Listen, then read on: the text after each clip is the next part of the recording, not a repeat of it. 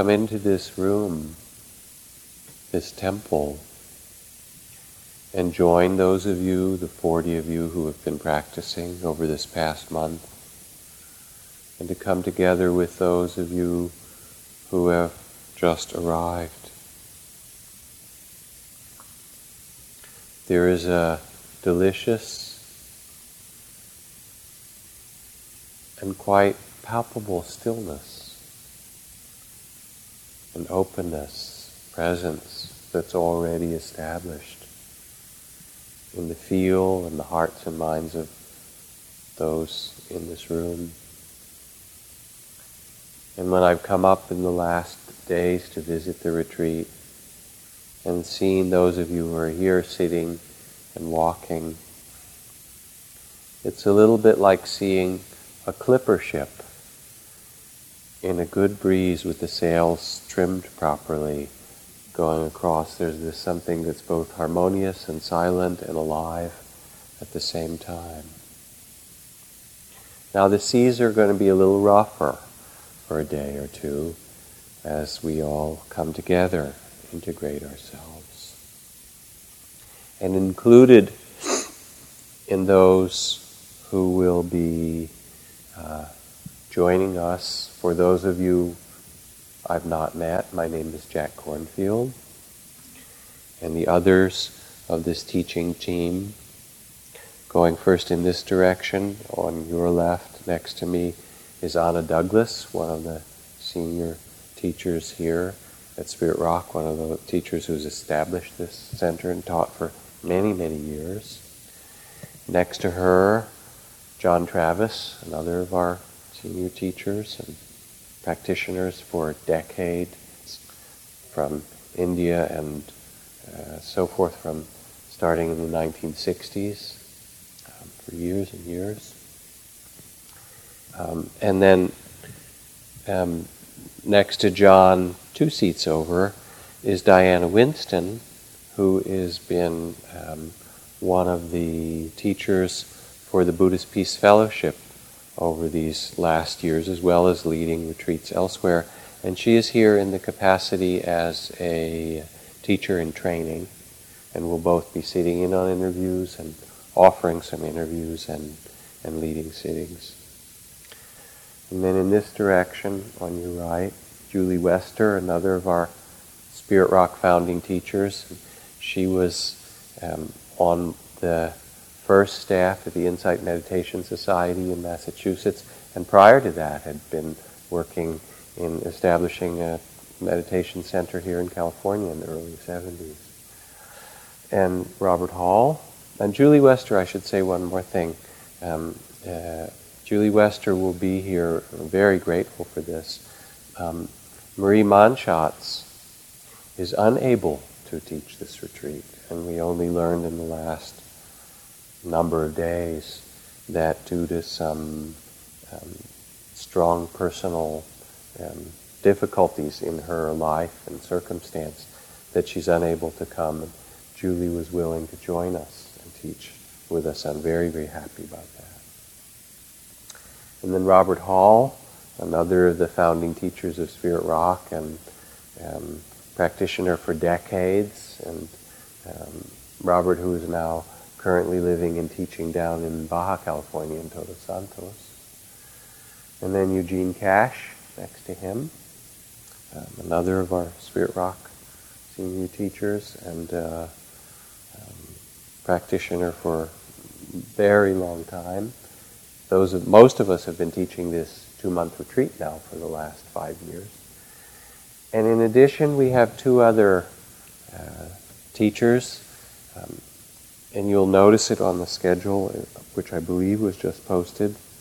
In the early morning, from 5 to 5.30, before the first morning sitting goes 5.30 to, oh, excuse me, from 5, 5.30 to 6, before this uh, sitting from 6 to 6.45, Teja Bell will be leading Qigong energy movement practices as a way to start the day, and they're really wonderful beginning a day of practice. And then Rona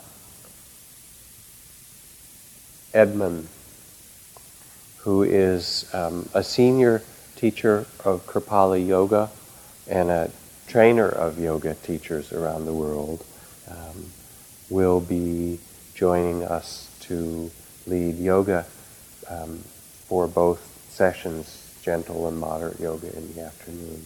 And she's also taught here previously at this retreat. So this is the new team to come in. And our hope, and our, I think our very deepest intention, is to support you, to help hold the environment of the retreat so that you can do the work of your body, heart, and mind in the deepest possible way to um, instruct, to support, um, and hopefully even to inspire. So this evening, rather than beginning as we often do at the start of retreats, with a whole long introduction of how special it is to come on retreats and refuges and precepts and so forth. We're going to save those for the walking period afterward, uh, uh, for those who've just arrived. And instead, we'd like to start with a Dharma talk, both for those who are continuing and for those of you who are now entering this month of practice. It's a kind of amazing adventure, if you will, to come on a retreat. One of the deepest adventures that one can sign up for to take these weeks or months in solitude and begin to open the body and mind and heart um, as deeply as takes place in this environment. It's also worthy of noting as you come and join the adventure, or those of you who are halfway in the midst of your adventure, that adventures are not always easy. The oldest, most widespread stories in the world are adventure stories about human heroes and heroines who venture into the myth countries at the risk of their lives and bring back tales of the world beyond the village. It could be argued that the narrative art itself arose from the need to tell of an adventure, that a woman or a man risking their life in perilous encounters constitutes the original definition of what is worth talking about. And then continuing, this is Vladimir Stefansson, who is one of the great polar explorers, he says, having an adventure shows that someone is incompetent, that something has gone wrong. An adventure is interesting enough in retrospect, especially to the person who didn't have it. At the time it happens, it usually constitutes an exceedingly disagreeable experience. So I offer that to those of you who are in the midst of your adventures, knowing that that can be part of the experience. But it's not just an adventure for its own sake. There's a profound and, if you will, a sacred purpose for our coming together. To remember who we really are to remember who was born into these human forms that we inhabit. As the Buddha says in the suttas, the purpose of practice is not merit and good deeds, nor concentration and stillness, nor insight and understanding. None of these things, merit, good deeds, concentration, insight, understanding, is the purpose of the holy life.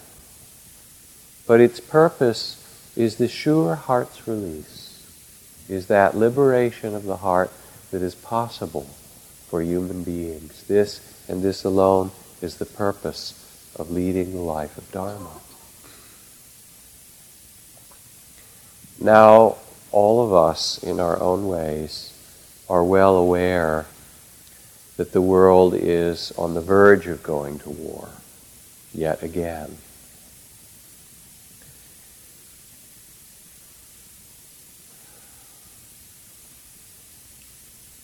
And there is some way in which, rather than ignoring or removing ourselves from that reality, that we actually have to understand that the work of this retreat is a direct response to that insanity. As my teacher Ajahn Chah put it, he said, We human beings are constantly in combat, at war to escape the fact of being so limited, limited by so many circumstances we cannot control. But instead of escaping, we continually to create suffering, waging war with evil, waging war with good, waging war with what is too small or what is too big, waging war with what is too short or too long or right or wrong, courageously carrying on the battle. The invitation of the Dharma is to step out of the battle, to stop making war with the way things are, and to find a radically new way to be on this earth. As Joanna Macy says, even our scientists can see more quickly than the politicians that there's no technological fix, no magic bullet, no amount of computers or internet can save us from population explosion, climate disruption, deforestation, continuing racism and warfare, and extinction of species.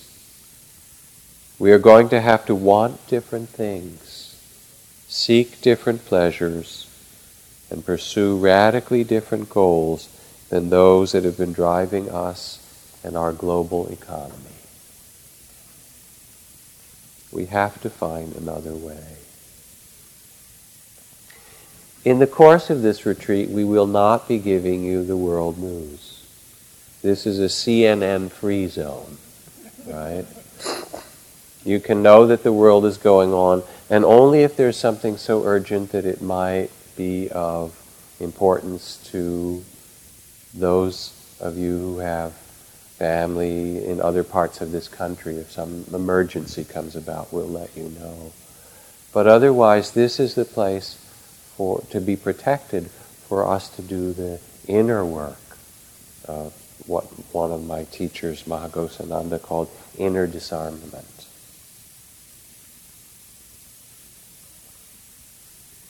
Another language of the Buddha, when he spoke of the purpose of practice, of liberation, he said, just as the great oceans have but one taste, the taste of salt, so do all the teachings and practices offered by the awakened ones have but one taste, the taste of inner freedom.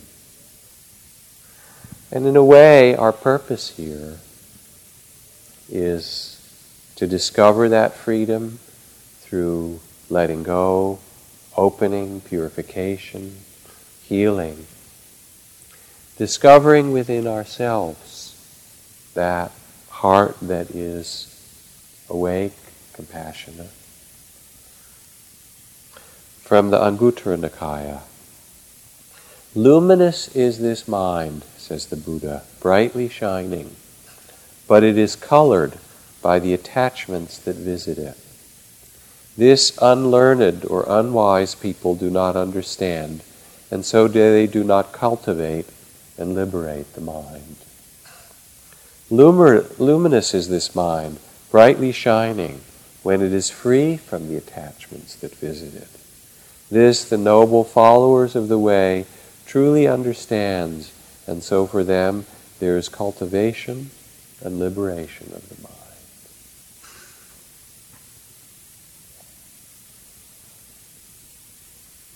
Moment by moment, we will experience breath, body, feelings and thoughts. And we'll begin to notice that which arises that keeps us from being free. The entanglements that cover the natural luminosity of mind, the natural freedom of heart that is our birthright, we will discover in sitting and walking the patterns, the fears, the clinging that keep us from being free. Whether it is the first day or the middle of your retreat, we will be working systematically with the foundations of mindfulness breath, body, heart, mind, consciousness itself.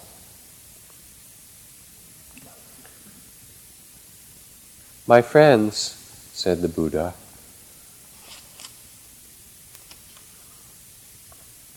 here is a simile for the understanding of the practices of disentangling the mind from greed, hatred, fear, and confusion.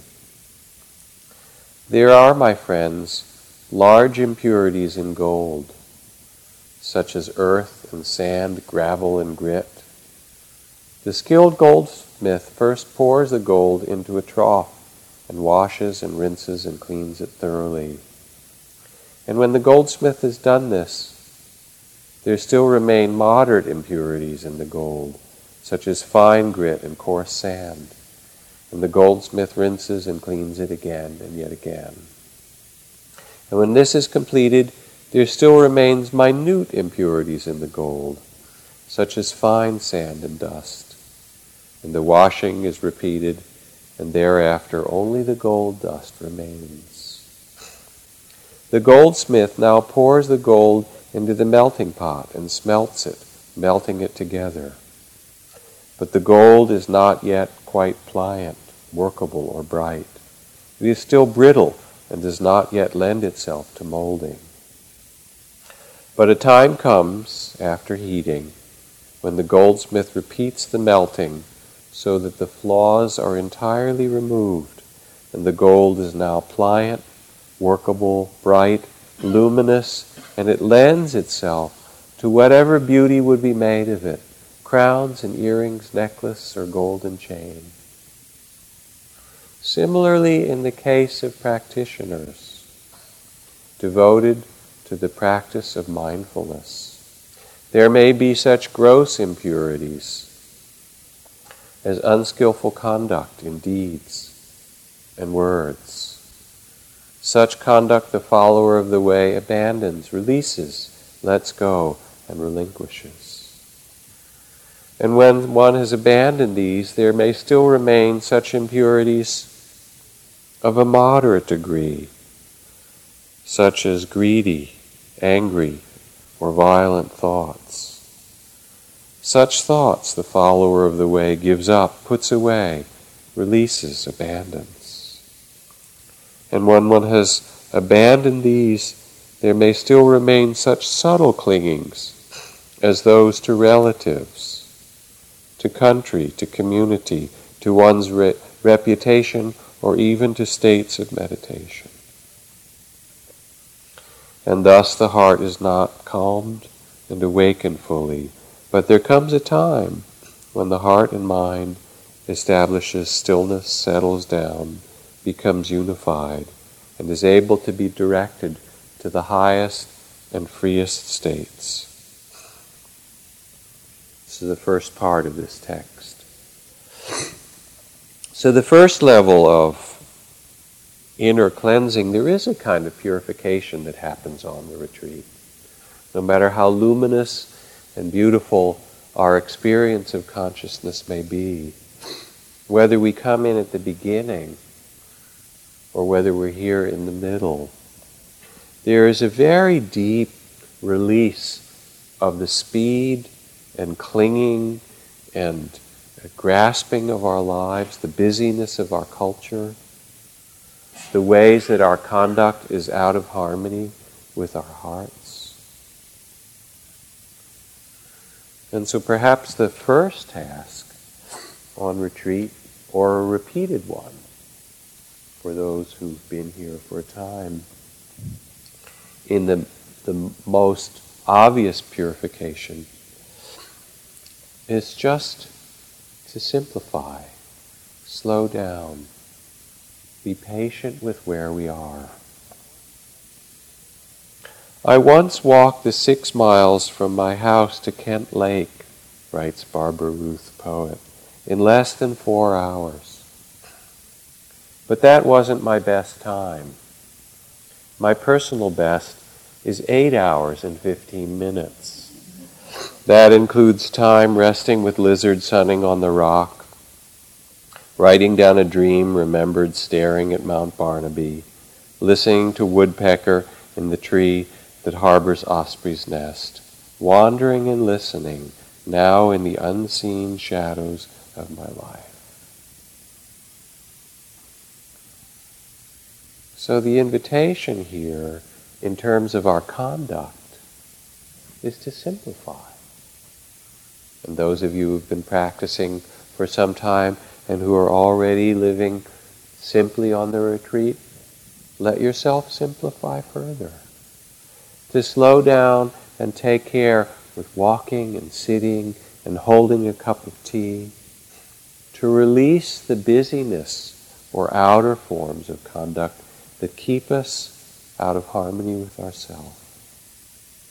And this is done not in an abstract way, but in the minute particulars, the patience with putting on your shoes in the morning, the patience of waiting in line for lunch, just to be exactly where we are.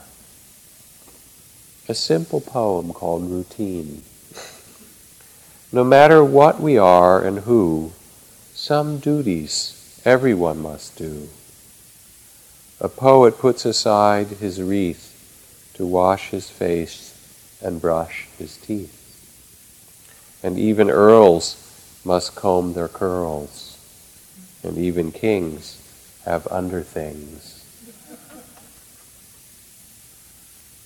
The retreat actually comes to life through a kind of patience and surrender, of just being where we are and then the coarse things that move us and confuse us and entangle us in life begin gradually to be released.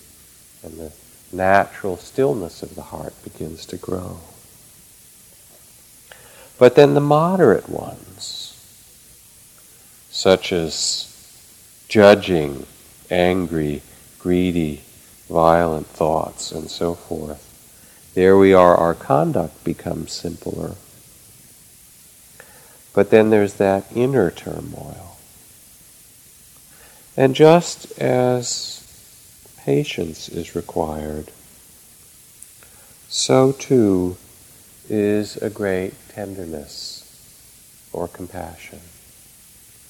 Because as we open and there's a purification of body, there's a real release of your body as you sit. The deepest body work happens. Then, too, the habits of mind will arise and all the entanglements that cause our suffering. And they need to be met in a respectful and tender way.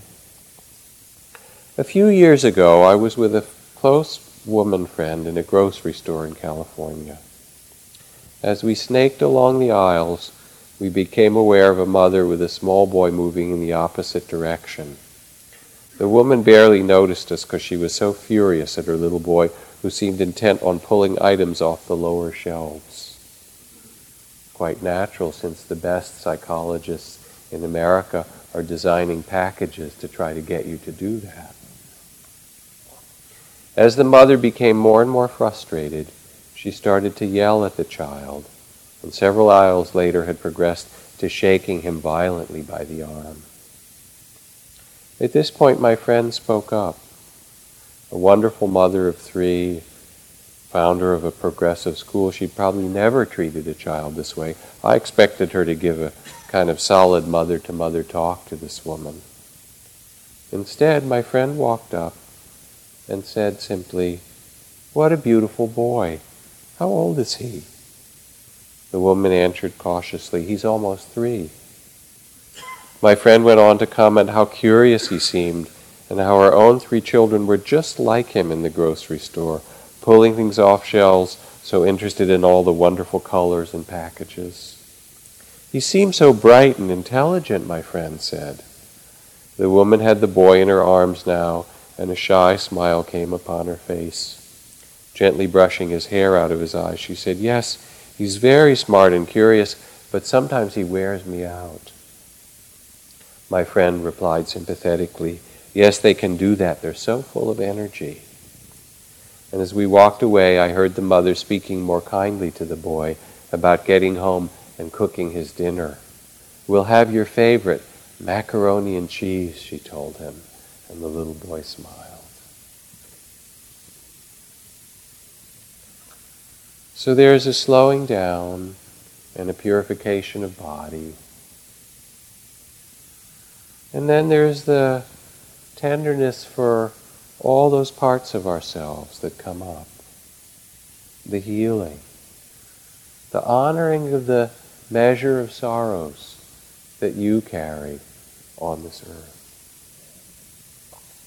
In the Lakota Sioux, grief was valued among the Lakota Sioux. It brought a person closer to the gods. A person who had suffered a great loss and was grieving was considered the most wakan, the most holy, and their prayers were believed to be especially powerful. Others would ask them to pray on their behalf. So sometimes in the retreat, we encounter our suffering very deeply. And what's asked is metta, care, and tenderness. And as we do, as we slow down, as we release, as we open, as healing takes place, then there's the further refinement of heart and mind, where it says, when these are abandoned, there still may remain such thoughts as clinging to relatives, to community, to one's reputation, even to the states of meditation itself.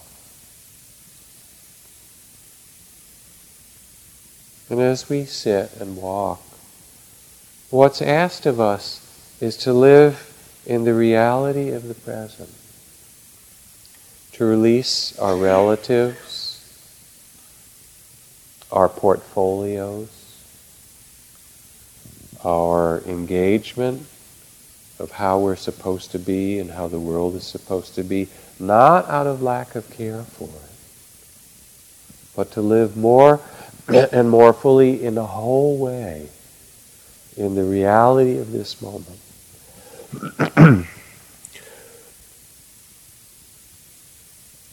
there was a cartoon in the New Yorker some months ago that showed a car driving down a vast landscape of somehow the southwest, it looked like.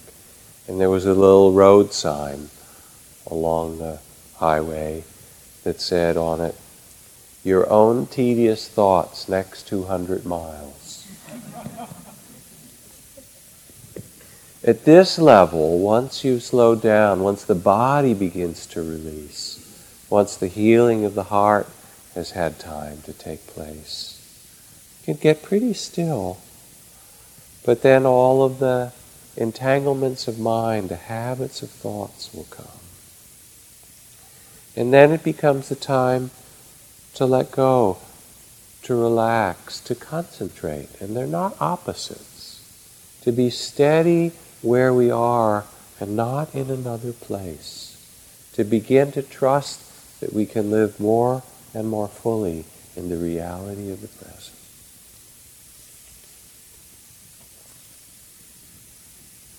The text goes on.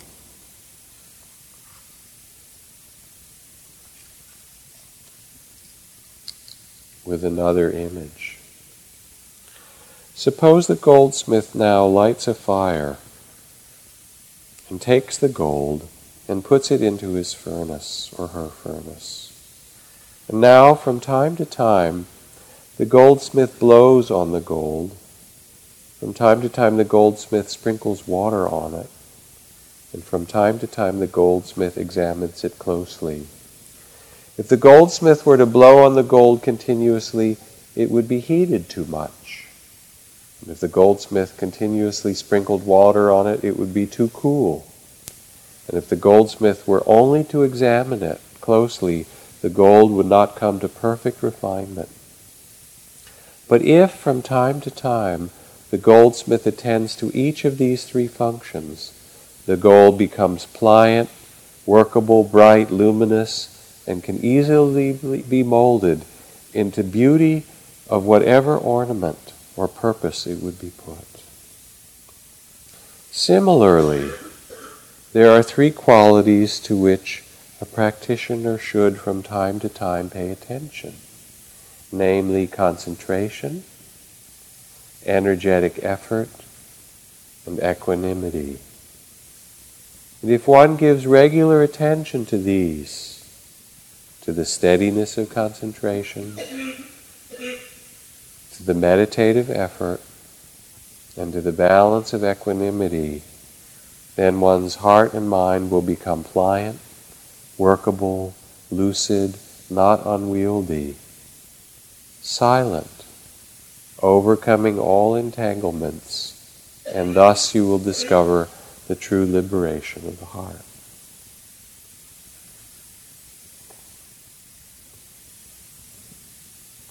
So, as we begin to settle, in your first days, if you're here for the beginning of this second month, are really that settling process patience, kindness, letting go in the body, mind. But as you begin to settle and get quieter, or for those of you who are continuing, there then becomes the question of balance. Energetic effort, which doesn't mean clenching your teeth and struggling. It is rather the effort to be present, steady,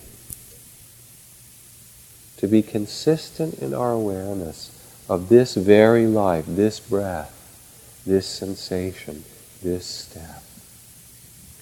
To return over and over to what is present for us.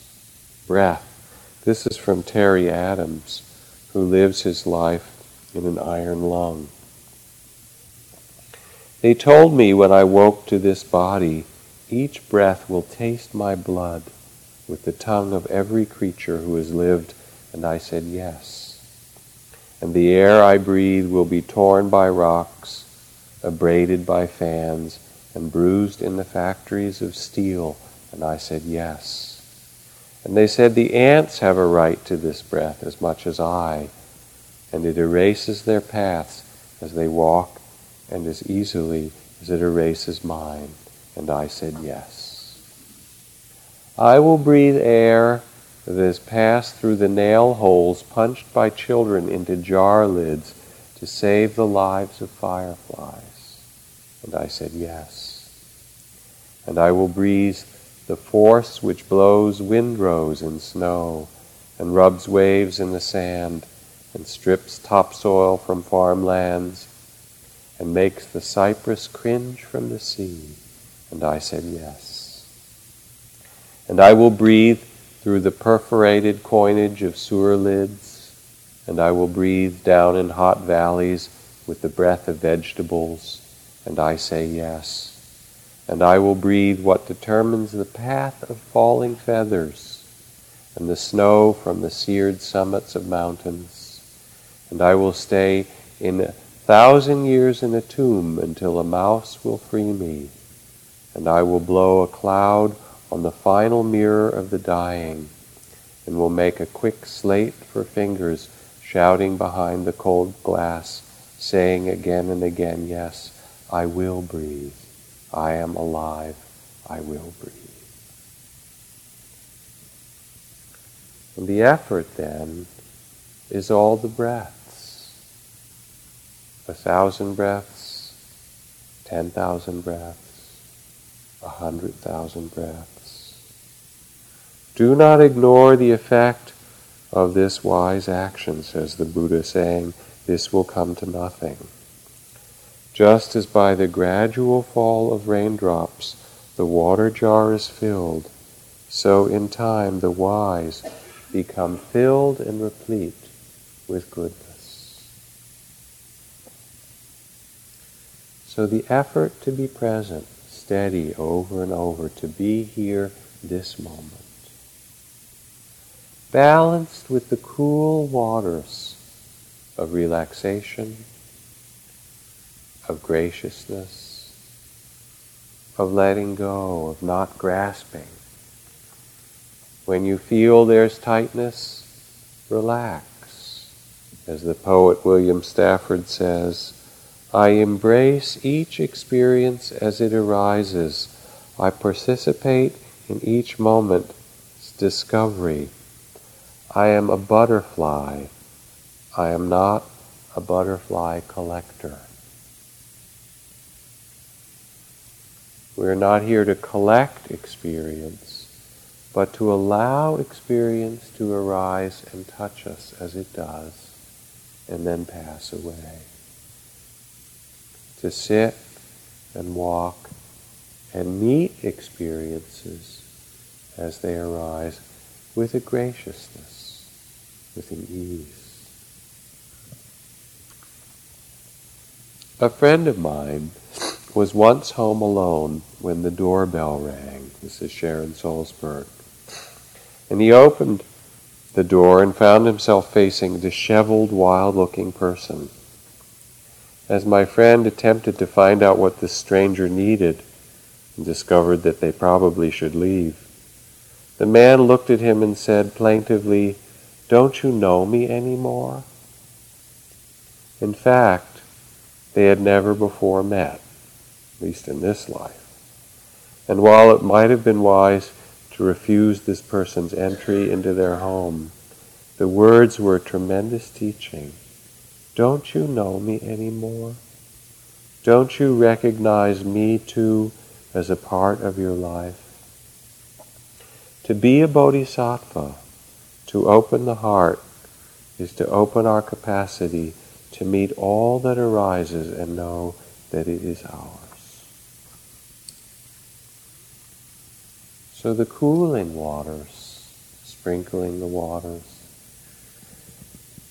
is a graciousness, an ease, a yes, this too, a receptiveness of heart. And then finally, the quality of equanimity. Just as the goldsmith blows on the fire or sprinkles water upon it. Sometimes the goldsmith simply looks and pays careful attention. And in this way, meditation becomes a practice of balance, a bit like riding a bicycle. Most of the time, you'll feel in your sittings these small adjustments Getting a little too tight, soften and relax. Getting a little sleepy, lethargic, sit up straight. Bring more energy. Feel like the mind is drifting. Pay a little more careful attention. Feel like the mind is worrying or judging. Relax. Bring a quality of loving kindness, these small adjustments so that our bicycle stays upright. Now, sometimes you fall off the bike or you crash into a tree. And then it's not a little adjustment, it's okay, pick myself up, see how injured I am, brush myself off, get the bike, reestablish which direction I'm supposed to be going And sometimes that means going for a walk because things feel so un- unbalanced. You just need to walk in the hills a little bit and take a breath and come back down again and start over again. Or maybe in the first few days it means taking a nap because you're sitting and you realize how exhausted you are. Or maybe in the middle of the retreat, things were going along, it seemed quite well, and then all of a sudden a wave of something else deeper arose from inside, which is fine. But we got completely entangled in it and lost. Feel like I've lost my way. Clean yourself off, pick up the bicycle, take a little bit of a walk, take a step back,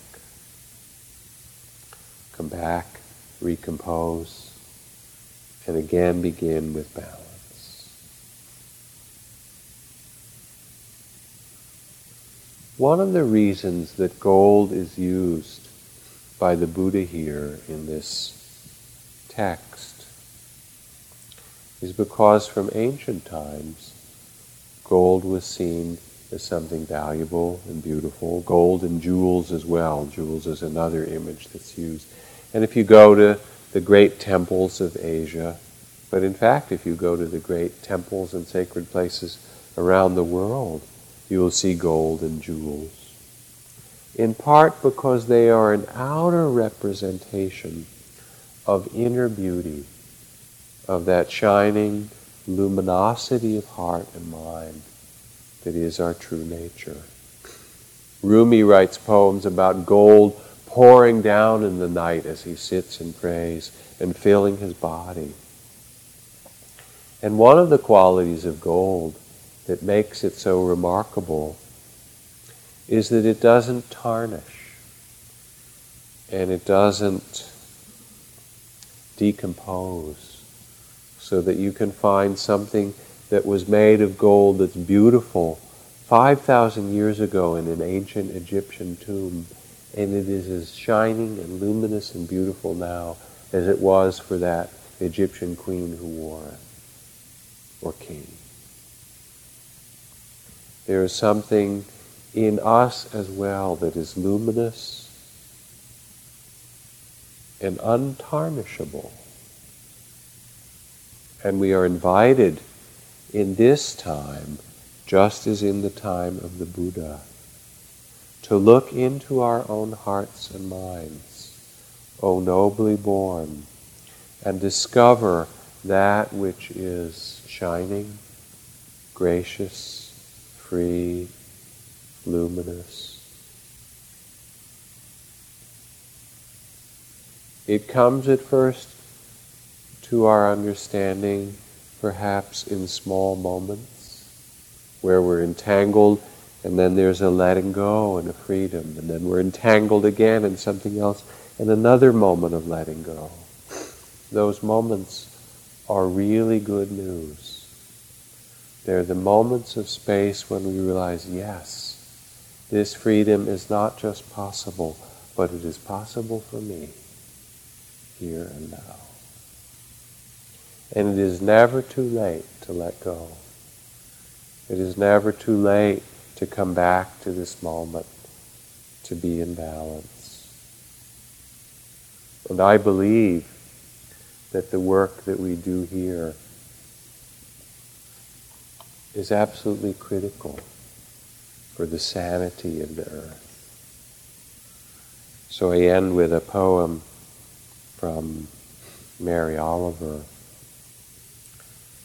She writes, Wage peace with your breath. Breathe in firemen and rubble, and breathe out whole buildings and flocks of red-winged blackbirds. Breathe in terrorists and breathe out sleeping children and freshly mown fields.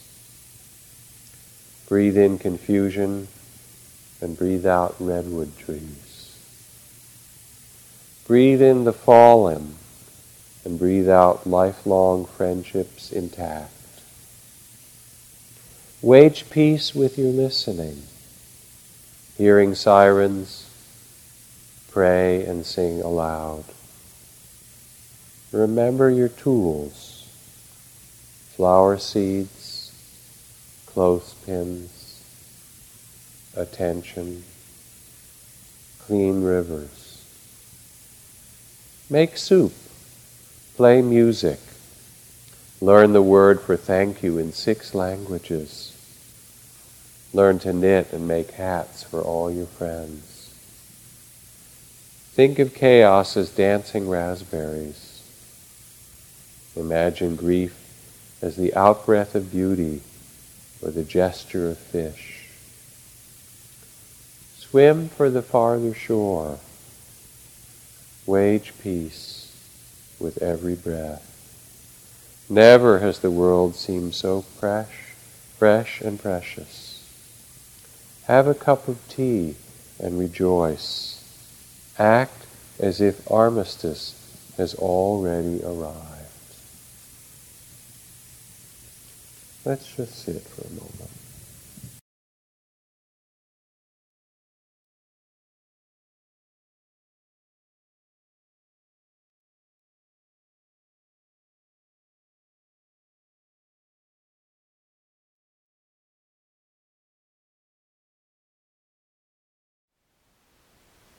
Thank you for listening. To learn how you can support the teachers and Dharma Seed, please visit dharmaseed.org slash donate.